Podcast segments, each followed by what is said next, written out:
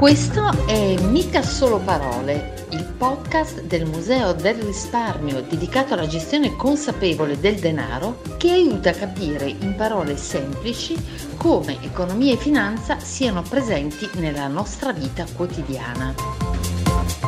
Oggi parliamo di educazione finanziaria e gamification. Bentornati!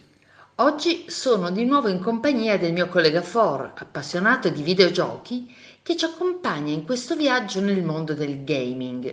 For ci aiuterà a capire meglio un tema di cui si sente parlare sempre più spesso. Benvenuto For! Ciao Mica, ciao a tutti. Oggi proverò a raccontarvi tutto quello che so sulla gamification. Negli ultimi mesi si è sentito molto parlare di Twitch, è davvero così famoso? Beh, sì. Pensa che sta facendo numeri incredibili tra i gamer. Parliamo di 45 milioni di utenti attivi ogni mese e più di 2,2 milioni di streamer che trasmettono in diretta i loro giochi. Perché devi sapere che su Twitch c'è chi streama, cioè chi trasmette in diretta la community mentre gioca, e chi guarda e basta. Cioè, questi streamer si riprendono mentre giocano? Esatto.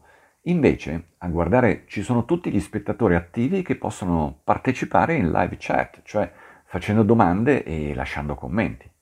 C'è anche chi si iscrive o addirittura paga un abbonamento per seguire il suo streamer preferito. Sai, quello dei videogame è un trend in forte crescita, sta appassionando sempre più persone. Non è un caso che anche tra le aziende e i brand si parli sempre più spesso di gamification. Ecco, a proposito di gamification, se tu dovessi spiegarla in modo semplice, cosa diresti? Beh, direi che per gamification ehm, si intende l'utilizzo di meccanismi tipici dei videogame come punti, livelli, premi, classifiche. Se queste dinamiche vengono inserite in contesti diversi dal gioco, riescono a coinvolgere le persone spingendole a utilizzare eh, particolari servizi o prodotti. In effetti il linguaggio dei videogiochi è sempre più parte integrante del nostro quotidiano. Eh, penso ad esempio a quanto la gamification sia utilizzata nel mondo del commercio per fidelizzare i clienti. I concorsi a premi sono tutti un accumula punti, vinci, badge, guadagni, energia, no? è proprio così. Ricordo di aver letto un libro in cui si parlava di questo cambio di paradigma il passaggio dall'analogico al digitale attraverso l'evoluzione del gioco. Pensa come si è passati dal calcio balilla ai videogame, sintesi perfetta di un mondo immateriale, veloce, leggero. Molto interessante. Ma tornando alla gamification, mi sembra sia sempre più usata per realizzare app a scopi educativi, o no? Sì, di app ce ne sono davvero tantissime, anche a tema economico.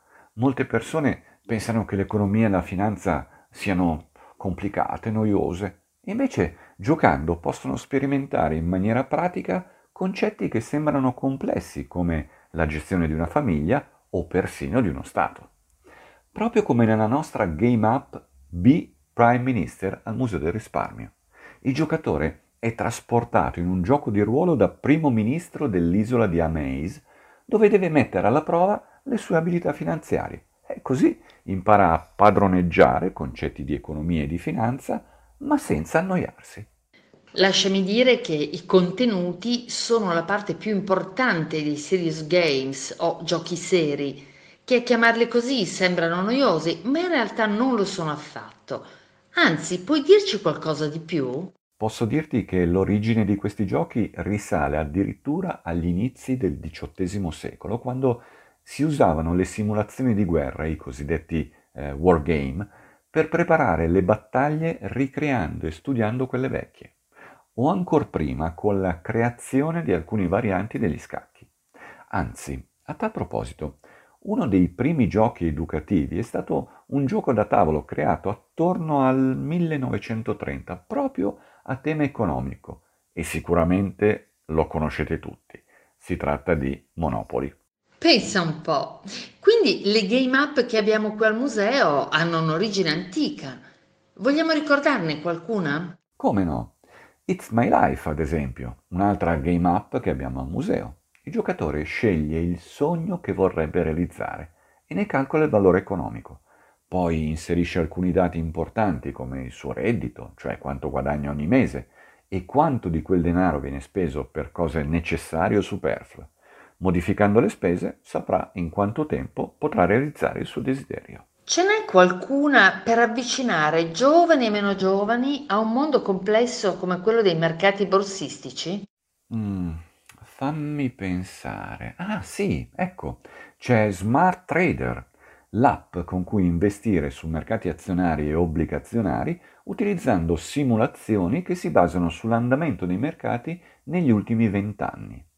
Il giocatore acquisisce informazioni senza accorgersene e impara comportamenti corretti. Nel gioco lo fa per acquisire una ricompensa, che può essere un badge, un avanzamento di livello e così via. Poi, nella vita reale, tenderà a replicare il comportamento o la logica che ha acquisito. E questo naturalmente vale non solo in campo economico e finanziario, ma anche in altri ambiti.